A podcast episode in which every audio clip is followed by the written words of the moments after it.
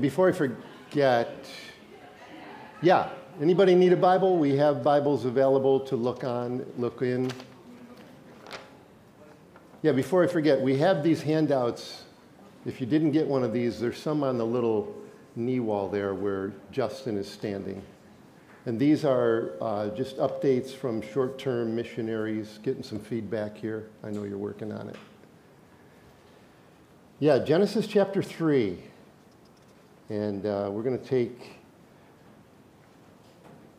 a deeper dive into a few verses of Scripture this morning. I uh, just want to remind you why we're in the book of Genesis for a few reasons. Number one, to get better acquainted with the Old Testament. Uh, number two, to see Jesus in the Old Testament. And by God's grace, he'll become real evident to us here this morning here in Genesis chapter 3. And number three, to be assured that the God of the Old Testament is identical to the God of the New Testament. A lot of people see this bloodthirsty, raging, angry God in the Old Testament and a God of compassion and grace in the New Testament because Jesus is God and that's how he revealed himself. But I want to assure you or reassure you that God doesn't change. He is the same always and forever. In fact, there was an experience that Moses had where God passed by Moses in this interesting Exodus chapter 34, verses 6 and 7. But I'll just tell you that as God passed by Moses, he declared his name. He said, The Lord, the Lord a God merciful and gracious, slow to anger, and abounding in steadfast love and faithfulness. This is God's primary nature. And so I want to reassure us of that, and we'll see it here in Genesis this morning. Uh, today's message, I guess I'm going to call Growing in Grace. Growing in Grace. So we'll talk about that. Uh, but first, let's pick up the story where we read this last week, but um, Genesis chapter 3, if you're familiar with Genesis, um, Adam and Eve have been created by God, and they were given one simple command uh, not to eat of the tree of the knowledge of good and evil. The devil came and tempted, tempted them to disobey God, and they gave in and it brought the ruin of mankind. And God graciously, by the way, here we are, we're just going to emphasize this this morning.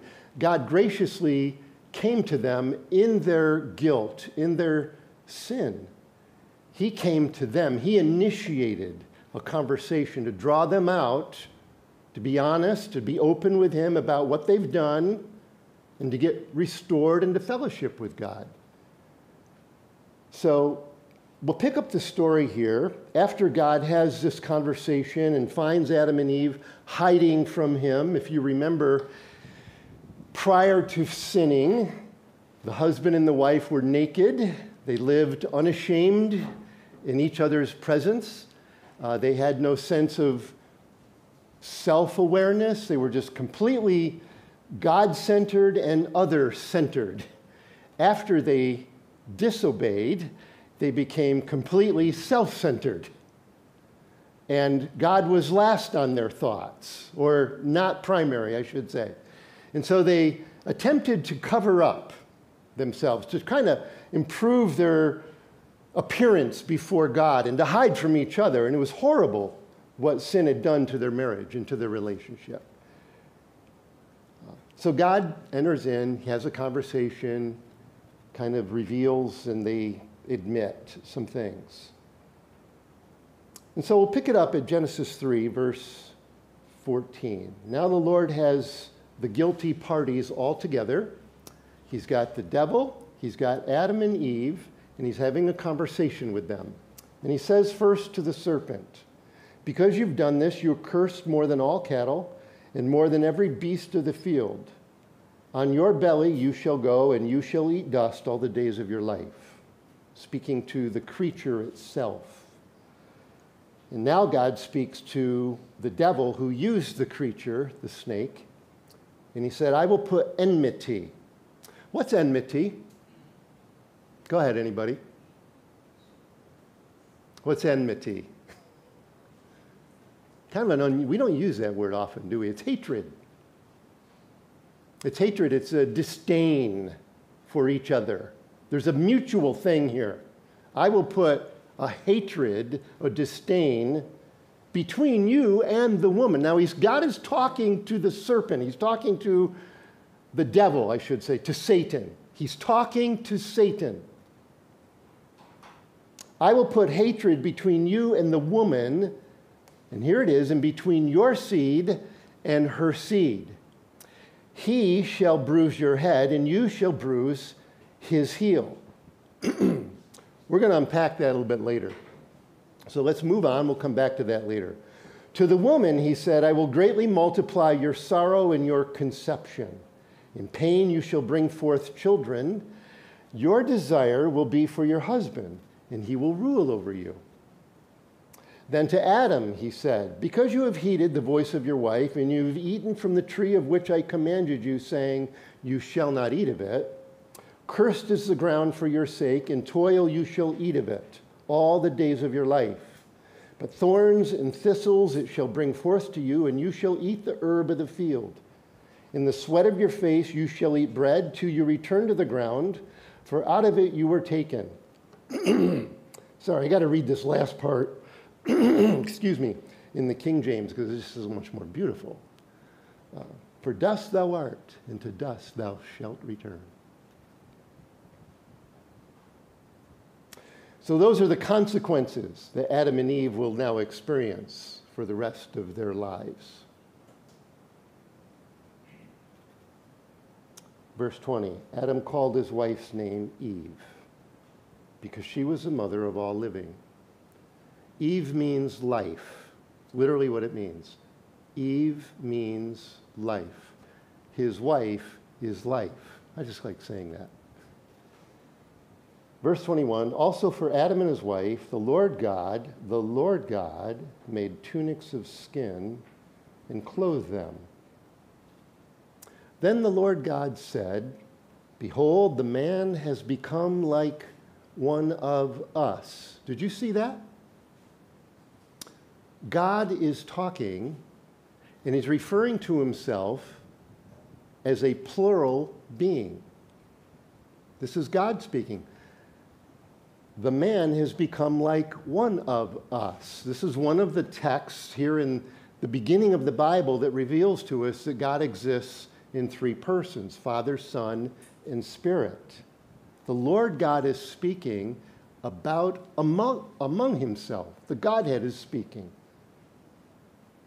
Become like one of us to know good and evil. And now, lest you put out his, lest he put out his hand and take also of the tree of life and eat and live forever, Therefore, the Lord God sent him out of the garden of Eden to till the ground from which he was taken. So he drove out the man, and he placed cherubim at the east of the Garden of Eden and a flaming sword which turned every way to guard the way to the tree of life.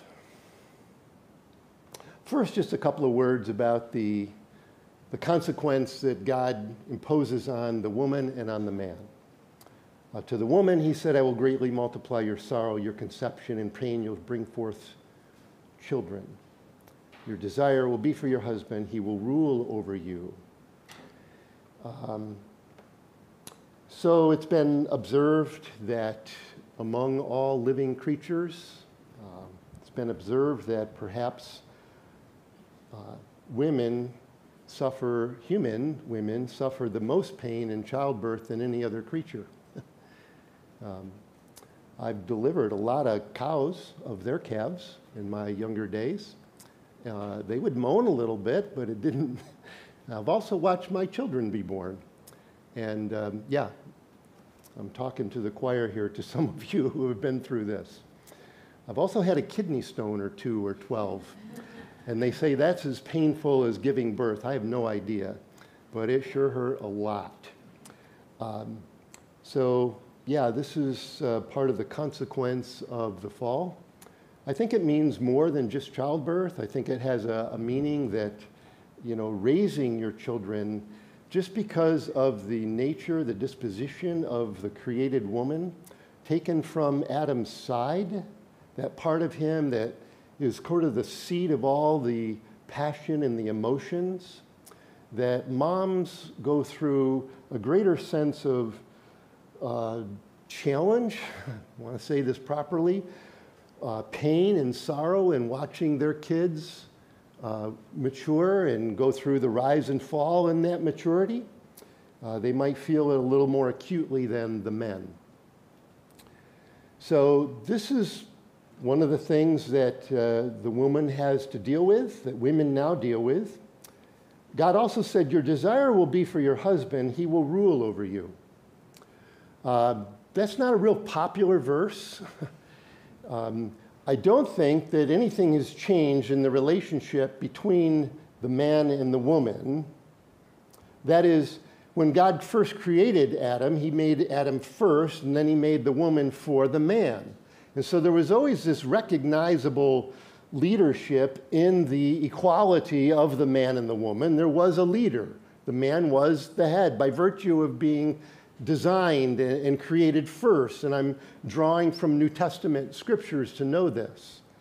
Uh, by the way, you know, when you take this verse and Genesis 1 26 and 27, where God created them male and female, and then again in chapter 2 7, he made the man first, and then he made the woman. When you take all those verses together, it, it reveals to us that there is equality between the man and the woman, and there's diversity.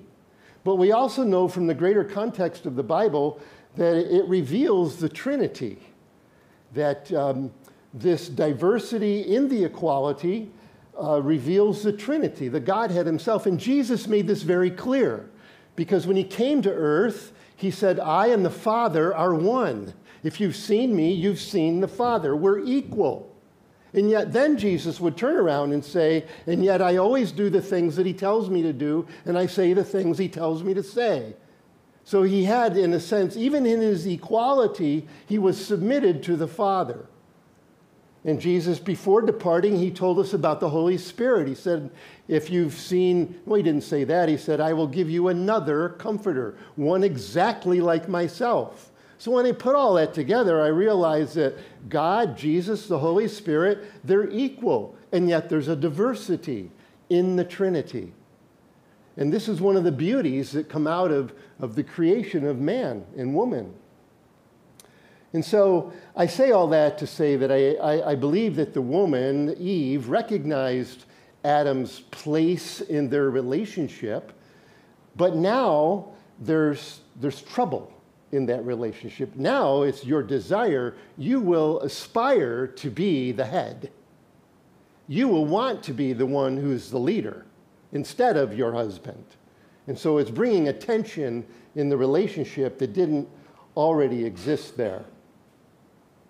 And then God said to Adam, Because you've heeded the voice of your wife and eaten, cursed is the ground, and toil you shall eat it all the days of your life. Um, I just want to be clear work is not bad, it's the worker who is now bad. okay? In fact, work is good because God worked. We come to the end of the creation account in Genesis 1 and 2, and it said God finished his work. Human beings work because we're made in his image. It's our desire to, to produce something or to be about uh, an occupation of some sort of vocation. And it's very good. And there's much delight in that. Adam is working. Working is good. Working is what humans do because we're made in God's image, whatever your work is. It's now Adam who has corrupted himself through his disobedience. Now the worker is bad. And that brings the problem. I see three things at least. And that Adam now has to contend with the forces of nature that are not going to be cooperative to his agricultural processes. He's now going to get a whole bunch of weeds, right? And a whole bunch of dryness or soil conditions, whatever. It's going to make life hard for him. Adam also now has to contend with the forces of evil, which are working incessantly against him. That is, the devil has been judged, but he ain't going away. And so he has to contend with that as well. And then, thirdly, and this is where we all relate to this, actually, we all relate to the first two things. Adam has to contend with the force of evil that's inside of him, which makes him say, I don't want to work.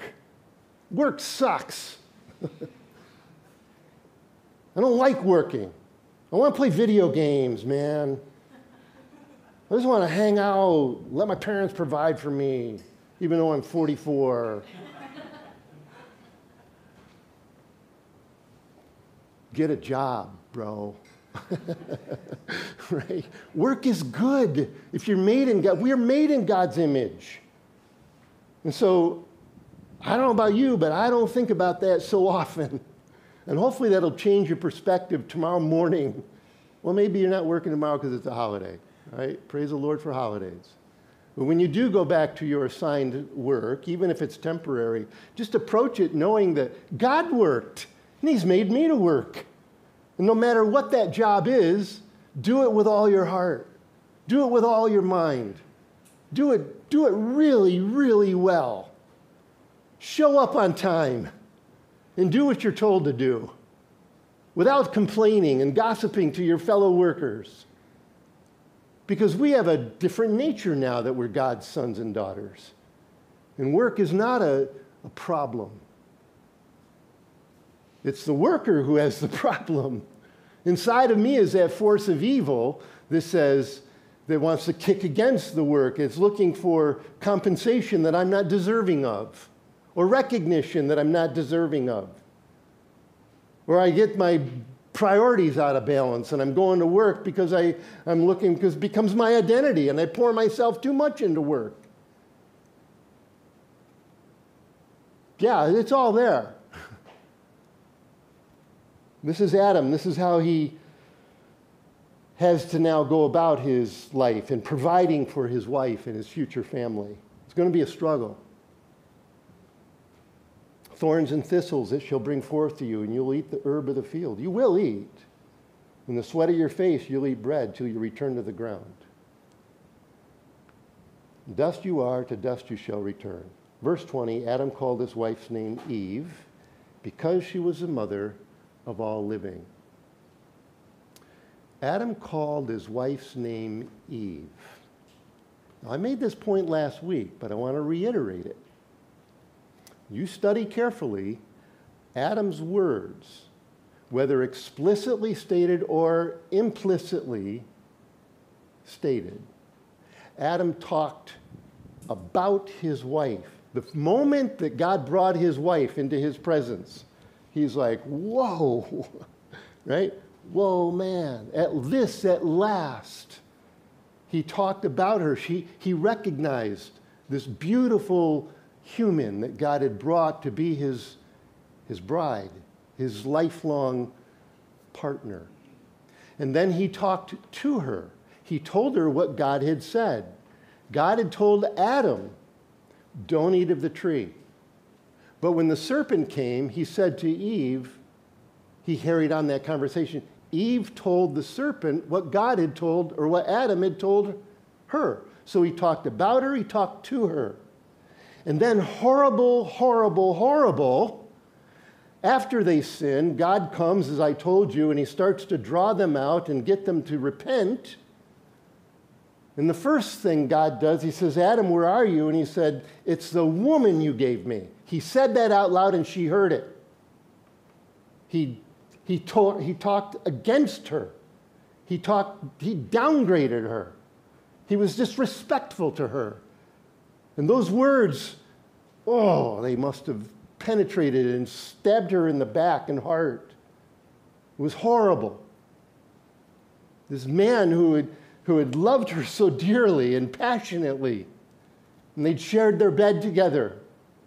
And now he's just despising her almost of her. And it was all his own fault. He just passed the buck, as we said. But now, and I learned this from study, but now actually he gives her a name. He's actually never given her a name. We always think of Eve because that is her name, but prior to this moment in chapter 320, her name wasn't Eve. She was wife. He was husband. But now he names her. And now he talks for her.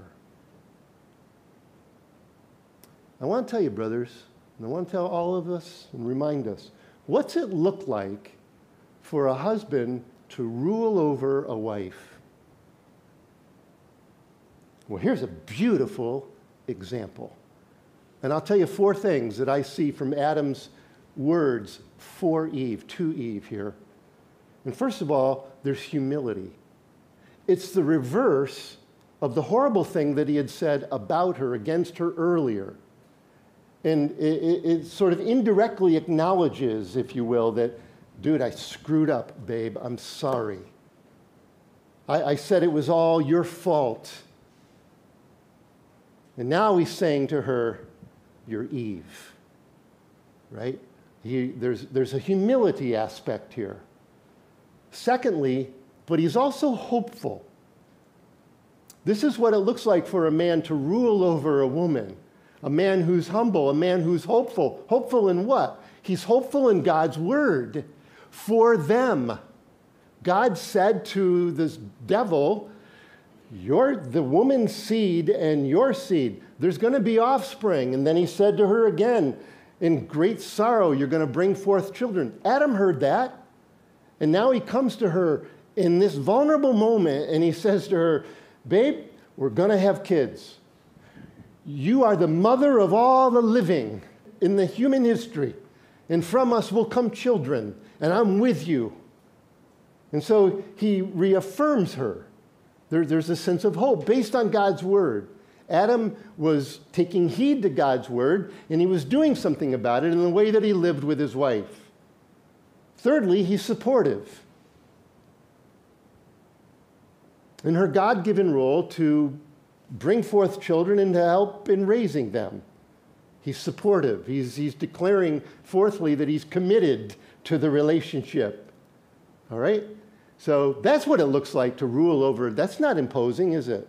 Doesn't sound like it's demeaning and squishing and putting a woman under your thumb and walking all over her. Not at all. He's not competitive, he's committed. So praise the Lord. That's what, that's just a minor point, truthfully. I mean, it's an important point. It's good for us to hear. But it's not really what I want to talk to you about today. I want to talk to you today about growing in grace. And I want to connect Genesis 3:15 to Genesis 3:21. Genesis 3:15 is God talking to the devil. But when he talks to the devil, he says some very interesting things that are a revelation, a prophecy of Jesus Christ. It is a prophecy of what Jesus will do 2,000 years after this when he comes to earth and dies for sin to redeem man. It's a prophecy. And then I think it, it's connected deeply to Genesis 3:21 where God made tunics of skin and he clothed Adam and Eve. So I just want to say to you right up front, Adam and Eve were saved by grace. Just like every other human being is saved. That is saved out of sin and death and brought into a relationship, a living relationship with God. They were saved by grace just like you and me.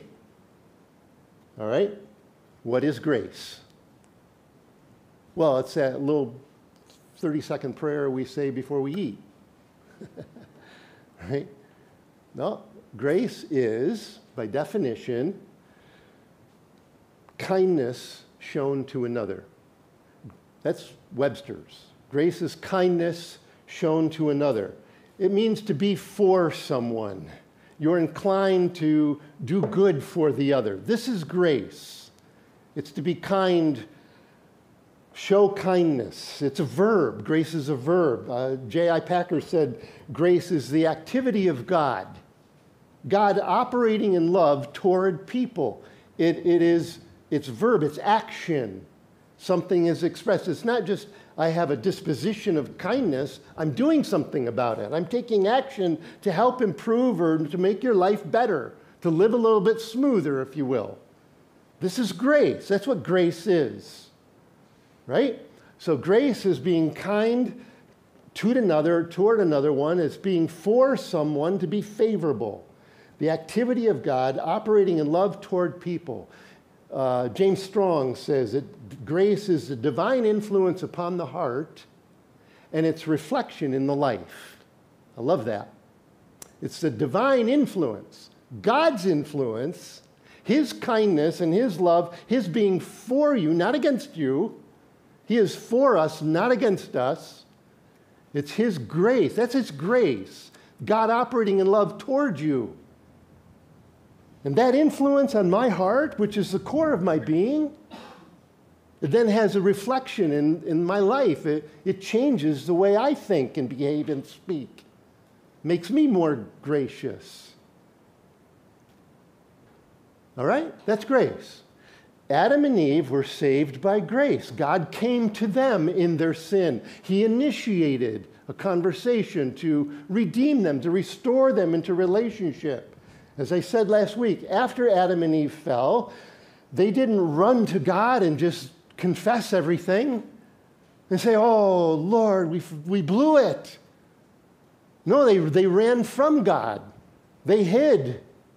They were full of shame and guilt painful stuff that makes life complicated and brings depression and confusion and disillusionment. And we question even does God live? Why would He allow? Where were you? Well, I didn't eat the apple, you did. Well, sorry, was it an apple? I don't know.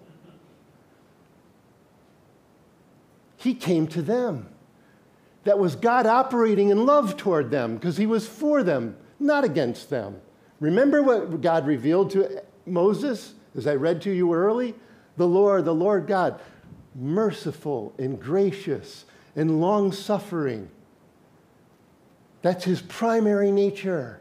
God who is rich in mercy. Don't you love those statements? God is. Oh, God is what? Rich in mercy because of the great love that he has for us. By grace, you've been saved. Adam and Eve were saved by grace because God took an action to, to pull them out of this complicated darkness that had suddenly invaded their lives. Got it? To appreciate grace, to appreciate grace, we need to be real about what happened after they sinned. To appreciate grace, God not being against us, but operating in love toward us, we need to be clear about what happened to Adam and Eve after they disobeyed God. And there's four things that happened corruption, death, and captivity. Pastor Scott, you don't count very well. That's only three. That's because death is spiritual and physical. Corruption. Adam and Eve became corrupt because of their disobedience. Now, hear me out, brothers and sisters. For us to appreciate God's love and grace toward us, we have to understand how amazing it is. They became corrupt. Every imaginable evil was possible in them. And I know that. Because by virtue of being a human, I've inherited that fallen nature. The original sin with Adam and Eve has passed to all men. And I know from personal humiliating experience that there is a monster inside of me. There is a manufacturing facility. I can make up bad stuff. I don't need inside influence. I don't need other materials. It just comes out of me. The thoughts, the evil, every imaginable thing is possible. Jesus, who came from heaven, said very simply out of the heart come evil thoughts, murder, adultery, sexual immorality, theft, false witness, and slander. Paul said in Romans 1 29 to 32, listen to this dirty laundry list. Men who have rejected the truth of God as creator in his right to rule over us, it says they are filled with all manner of unrighteousness, evil, covetousness, and malice. They are full of envy, murder, strife, deceit, maliciousness. They are gossips, slanderers, haters of God, insolent, haughty, boastful, inventors of evil, disobedient to parents, foolish, faithless, heartless, ruthless. Paul, dude. They know God's righteous decree that those who practice such things deserve to die. They not only do them, but give approval to those who practice them. Adam and Eve, after they fell, this was true of them. Total depravity of the human nature invaded their life. As Paul would say in Ephesians 2, right? Men are dead in their trespasses and sins. They are deceived, they're disobedient, they're desirous of every sort of unforbidden thing, and therefore they're deserving of God's judgment. But God, who is rich in mercy, Ephesians 2 4. To appreciate God's grace, we have to go through the harsh reality of who we are apart from Christ. Adam and Eve were apart from Christ because they were dead. That's my second point. God had promised them if you disobey, you will die. Well, they ate. Did they physically die? No, not yet. God said that to Adam dust you are, dust you will return. You're going to get buried physically. But first, there's a spiritual death. Our willful moral choices that we make separate us from God's grace. It separates us from God. We're, we're spiritually dead. We're upside down in our world. Paul famously said, In Adam all die, in Christ shall all be made alive. Ephesians 2:1, you were dead in your trespasses and sins. Romans 5:12, just as sin came into the world through one man and death through sin, so death spread to all men because all sinned. And there you have both spiritual and physical. You're going to die. Talking to Eric before church started, right? He had a good friend who passed this week unexpectedly. Real involved in missions over in Nigeria and Kenya. Got malaria. Came home June 15th, wasn't feeling well. 13 days later, he's in heaven. Shocking. Couldn't believe it. His wife Karen keeping us updated on his progress, which was declining. It wasn't progress. God bless her, very graciously keeping a lot of people updated on emails. Go to the phone in the morning, wonder how Ralph is doing. I couldn't believe it. Went in and I said, Joni, Ralph died. Whoa. He went to heaven. Ralph had a personal relationship. He experienced God's grace, the miracle of new birth. He had been separated, he was dead in his trespasses and sins, but he heard the gospel and he responded. And he became a Christian. He was saved. And that's the other point. Death brings, uh, there's a physical aspect to it as well. And then, thirdly, or fourthly, I guess I would say, there's captivity. This is not something we talk about a lot, but it needs to be included in our presentation of the gospel and how we need God's grace. Yes, there's corruption. Man is a sinner, and there is a spiritual and a physical death that comes with being a sinner, but there's also a sense of captivity, and it's very real, and it's very real. Captivity to the devil. I'm going to put a few scriptures on the screen for you here uh, to make my point. Captive means you're held under the control of the devil. It's a harsh reality. If you're not a Christian, you're held captive by the devil. Aren't you glad you came to church this morning? Uh, first verse, uh, 2 Corinthians 4, verse 4. These are inspired scriptures that give us understanding of truth. 2 Corinthians 4 The God of this world has blinded the minds of the unbelievers to keep them from seeing the light of the gospel of the glory of Christ, who is the image of God. The next one, 2 Timothy 2 25 to 26. God may perhaps grant them repentance leading to a knowledge of the truth, and they may come to their senses and escape from the snare of the devil after being captured by him to do his will. And then the last one, Acts 26 18. Open their eyes, to open their eyes so that they may turn from darkness to light and from the power of Satan to God, that they may receive forgiveness of sins and a place among those who are sanctified by faith in me. Actually, I have one more, and this is Hebrews 2, verses 14 and 15.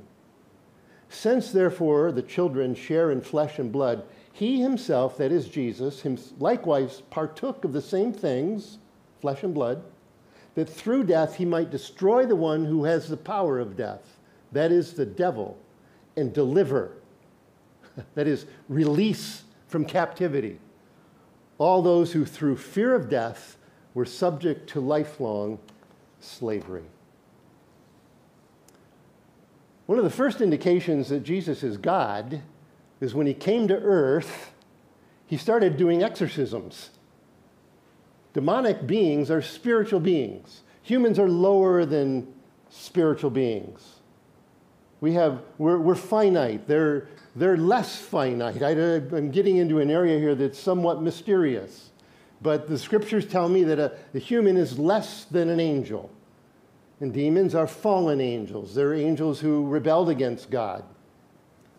But one of the indications that Jesus is God is when he came onto the scene, actually, when he walked into the synagogue where he was, grew up in Nazareth, they handed him the Bible and he started reading. He said, The Spirit of the Lord is upon me to proclaim liberty to the captives.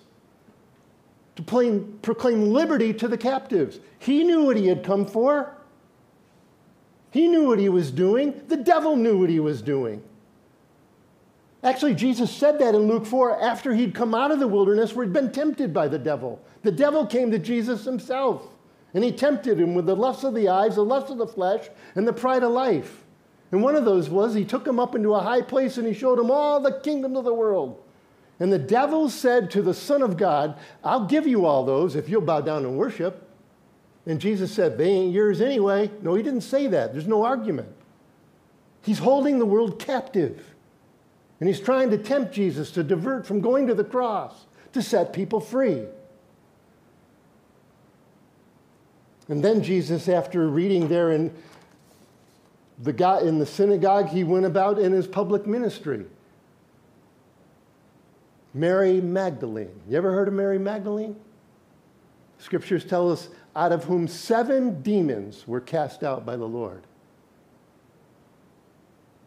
Throughout the Lord's ministry, as near as I can tell, there was at least seven explicit exorcisms, and there were others that were just like one, it doesn't tell us how many. He heals Peter's mother and Peter, Peter's mother in law, and it says afterwards, it's evening, knock comes on the door. Who is it? They open the door. The whole village had showed up. And people had brought their sick friends and those who were demon possessed. And it says Jesus healed them all and he cast out demons out of many of them. You can't cast out a demon unless you have the power of God. The devil went after a young boy, threw him into the fire, tried to burn him to death, threw him into the water, tried to drown him to death. The Lord cast him out. There was a woman who lived in Lebanon, modern day Lebanon. She heard about Jesus. He'd come into the area. She's like, Lord, help, my young daughter is at home severely demon possessed. The Lord did it. Long distance deliverance. He didn't even come and lay a hand on her. He said, Go on home, your daughter's healed. And she got home, praise the Lord, she's in her right mind. I could go on and on. Probably the most famous is the man who lived in the tombs. That's my phone.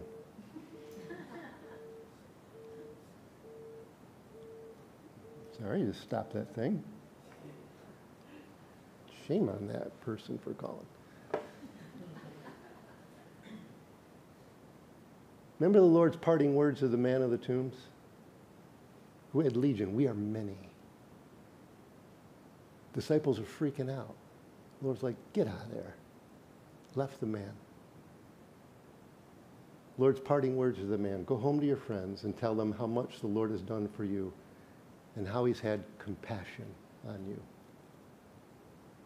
It's a serious business, friends, this idea of captivity. The devil even infiltrated the Lord's disciples. Jesus starts telling to his disciples his main mission on earth is to be crucified, buried, and risen. And Peter objected. He said, Never, that's never going to happen. And the Lord said, Get behind me, Satan. And then, of course, the devil got into Judas himself.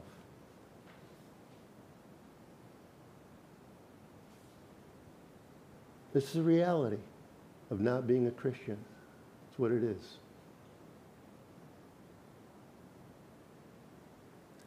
Now comes grace. Now we see how precious grace is. That Jesus would enter into our world. So John, Genesis 3:15. We'll just take a moment and look at this. Because I want to be sure we, we understand what God is saying about Jesus in these verses, in, these, in this verse, in these few words. This is God speaking to, this, to Satan. He says, I will put a, I will settle the issue. There will be a constant enmity between you and the woman, and between your seed and her seed. Interesting. Now, in, in the Bible, and it's true biologically, seed is in the man. It's called sperm. But he's not saying that. He, God bypasses the, the man, Adam, and he talks directly to the, about the woman. And so it, it, it, there's implied there, we know because Jesus came without the seed of a man, that he was supernaturally born to Mary, incarnation, right? She was virgin, a pregnant virgin. It's the beauty of the gospel right? And so there we see in even a, a faint indication that the Lord will be incarnated between your seed and her seed or her offspring. Now, seed could be, your Bible might say offspring, right? And so it's a comprehensive word. It, can, it refers to uh, an individual, and it can refer to the followers of that individual or their offspring, right? Now, devils or angels don't reproduce. Jesus taught us that in Matthew 22, right? Angels don't have, they're asexual, apparently. And so that helps me understand between, now this is the devil, God speaking to the devil. He said, between your seed. Now, the devil's not going to have babies right? Because they don't do that. Jesus revealed that to us. So it would indicate that it's his offspring, but he's but it's singular. So he's sort of the leader of all these those who follow him, called demons, right? And the same would be true of her seed. It's speaking of well, then he makes it singular. It's masculine singular, which is why in the last part of verse 15 he, that is her seed, this individual, shall bruise your head, and you shall bruise his heel. There's going to be warfare between you, Satan, and my future Messiah, who's going to be born from a woman, who is an individual masculine seed, but there's a whole lot of followers of him. This is God's grace being communicated to us here in Genesis. This is Jesus in Genesis. And this is the same God that we see throughout the Bible, even in the Revelation. He said, He shall bruise your head, and you will bruise his heel. I find it interesting, by the way, just as a point of interest, uh, that when you come to Revelation 13 and you read about the Antichrist, the, the, this is future, this is future now, but we read about in Revelation about a future entity, a man who is going to be empowered by the devil. It's true. Hasn't happened yet, but it's true. And it says that he's going to receive a mortal wound to his head, and then he's going to live again. Now, isn't that interesting? In, in, in light of what God just said to the devil, he will bruise your head. So the future Antichrist is going to come on the scene in complete mockery, in defiance of what God said here in Genesis 3:15. He's going to get a mortal wound to his head, but he's going to appear to come back to life, and he's go, "You will live forever, baby." God's wrong, I'm right. Fascinating. He will bruise your head. You shall bruise his heel. How did the devil bruise Satan, God's heel, Jesus' heel? I say this right. How did he bruise his heel? By inspiring wicked men to do wicked things to the Son of God. Scribes and Pharisees. Isn't it interesting? Scribes and Pharisees heard about John the Baptist baptizing out by the Jordan. And John saw him coming and said, Oh, you offspring of vipers. Uh, interesting, John would say that of those men. And eventually, three years later, they would take Jesus and they would pluck the hair off of his, out of his beard, off his face. They would spit on him, put a covering over his head, and beat him.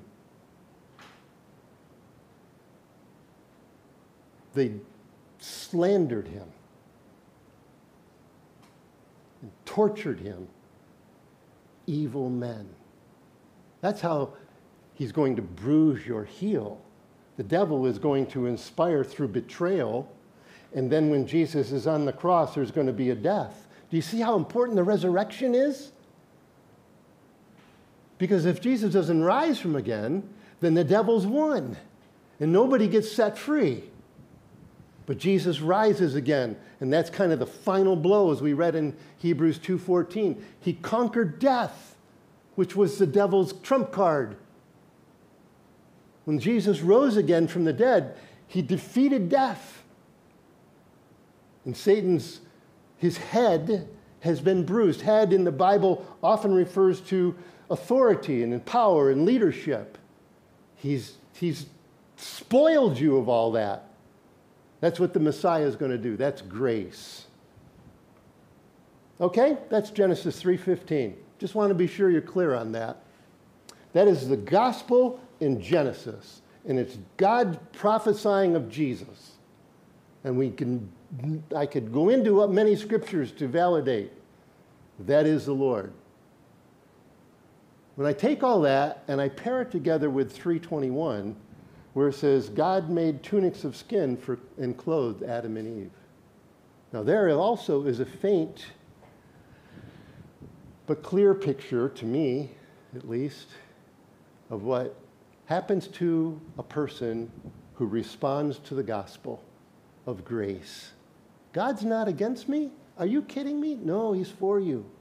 He's actually he's actually going to come to set you free and to give you hope beyond the grave and to wash you from all the corrupt stuff that you've said and done and thought, to forgive you for all that.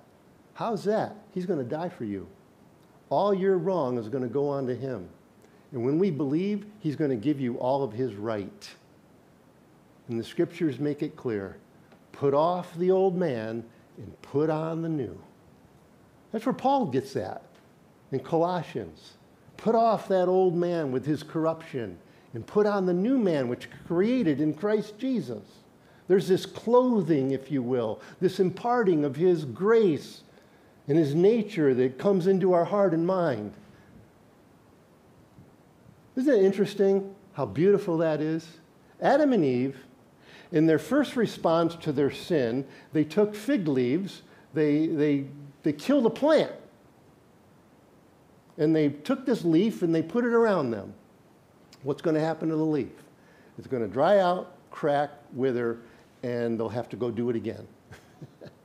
That's what we call works. That's what we call religious works to make myself appear good to God, and I'm real happy with what I've done. I look good now. I've got myself all covered up. But you just got to keep doing it because that leaf is going to dry up and wither away and you're going to be exposed again. And so you go and you do it again and again and again, and you have a whole life of that, and you burn out on religion.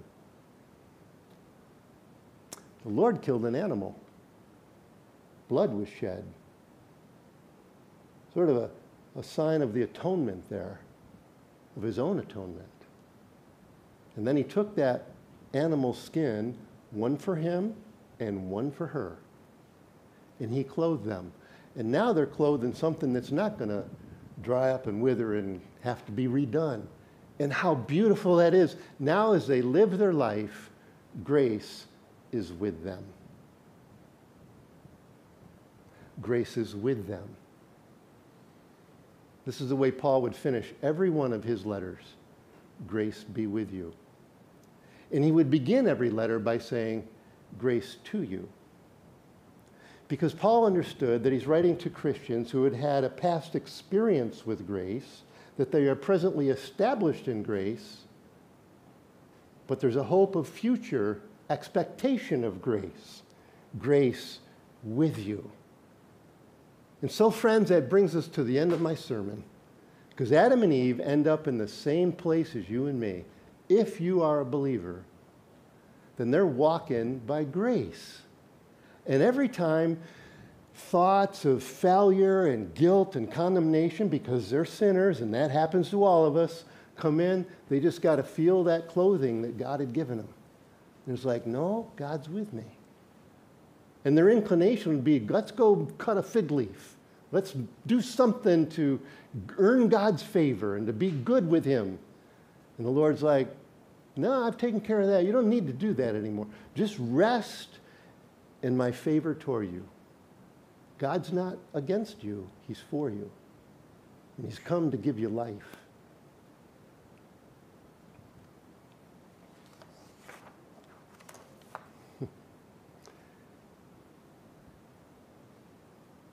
Why don't we have the musicians come up? I'll just, we'll close it there for the sake of time. Thank you for listening.